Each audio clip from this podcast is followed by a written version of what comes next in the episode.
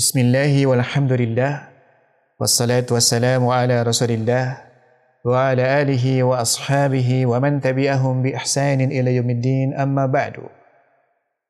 Kaum muslimin yang semoga senantiasa berada dalam lindungan Allah subhanahu wa ta'ala. Pada kesempatan kali ini kita masih membahas tentang adab terhadap diri sendiri. Masih berkaitan dengan tata cara tazkiyatun nafsi atau tata cara mengembangkan diri mengembangkan jiwa, mendidik diri, mendidik jiwa. Cara tazkiyatun nafsi yang keempat adalah mujahadah.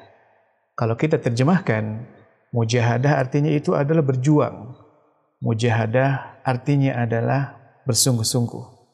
Namun yang kita maksud mujahadah di sini adalah bahwa seorang muslim dia harus mengetahui bahwa musuh yang paling besar bagi dirinya adalah jiwanya sendiri. Yang mana jiwa itu secara tabiatnya, secara alaminya, dia cenderung untuk mengajak kepada kejahatan. Dia cenderung lari dari kebaikan. Dan jiwa pun cenderung untuk mengajak kepada perbuatan-perbuatan buruk. Dalilnya adalah firman Allah Subhanahu wa taala di dalam surat Yusuf ayat 53. "Wa ma ubarri'u nafsi Inna nafsa la'ammaratum bisu. Dan aku tidak membebaskan diriku dari kesalahan. Karena sesungguhnya jiwa itu selalu menyuruh kepada kejahatan. Jadi maksudnya jiwa itu inginnya selalu enak-enakan saja. Ingin santai-santai, bermalas-malasan, ingin menganggur.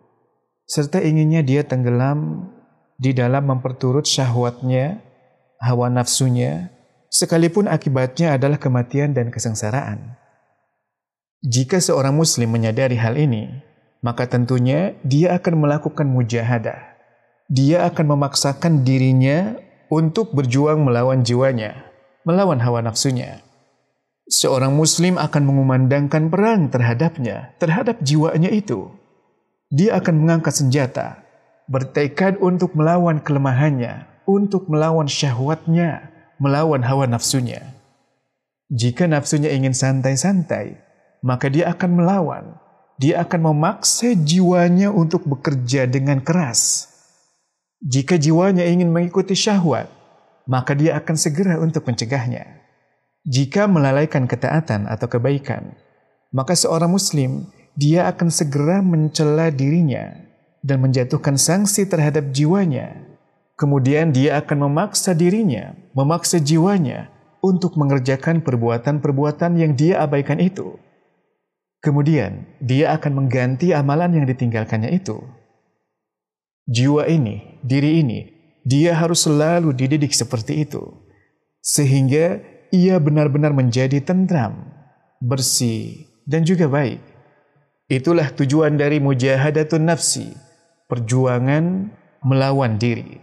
Di dalam surat Al-Ankabut ayat yang ke-69 Allah Subhanahu wa taala berfirman, "Walladzina jahadu fina lanahdiyannahum subulana wa innallaha lama'al muhsinin."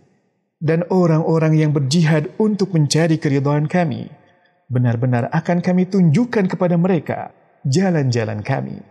Dan sesungguhnya Allah benar-benar beserta orang-orang yang berbuat baik. Dan sesungguhnya Allah benar-benar beserta orang-orang yang berbuat baik. Setiap muslim, dia akan berupaya untuk berjuang melawan dirinya karena Allah semata. Yang tujuannya adalah agar jiwanya menjadi bersih, menjadi suci, dan menjadi tentram. Karena dengan cara demikianlah, dia akan termasuk orang-orang yang berhak untuk mendapatkan rahmat Allah subhanahu wa ta'ala kasih sayang Allah Subhanahu wa taala dan juga mendapatkan ridhonya.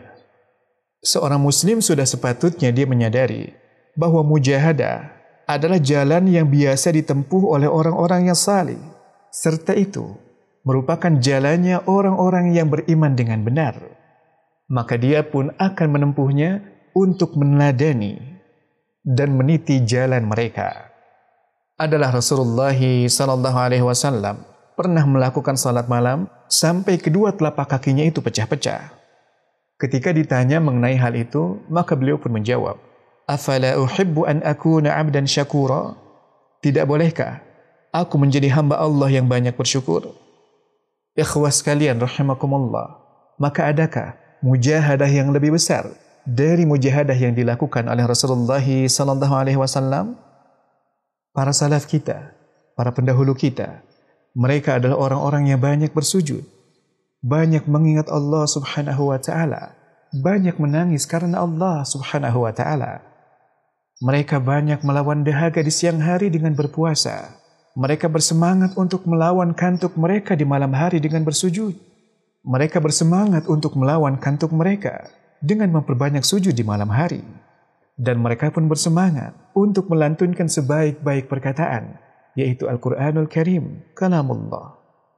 Mereka sangat menyesal saat mereka terluput dari suatu kebaikan. Dan mereka berusaha untuk menebus keburukan-keburukan mereka dengan memperbanyak kebaikan-kebaikan.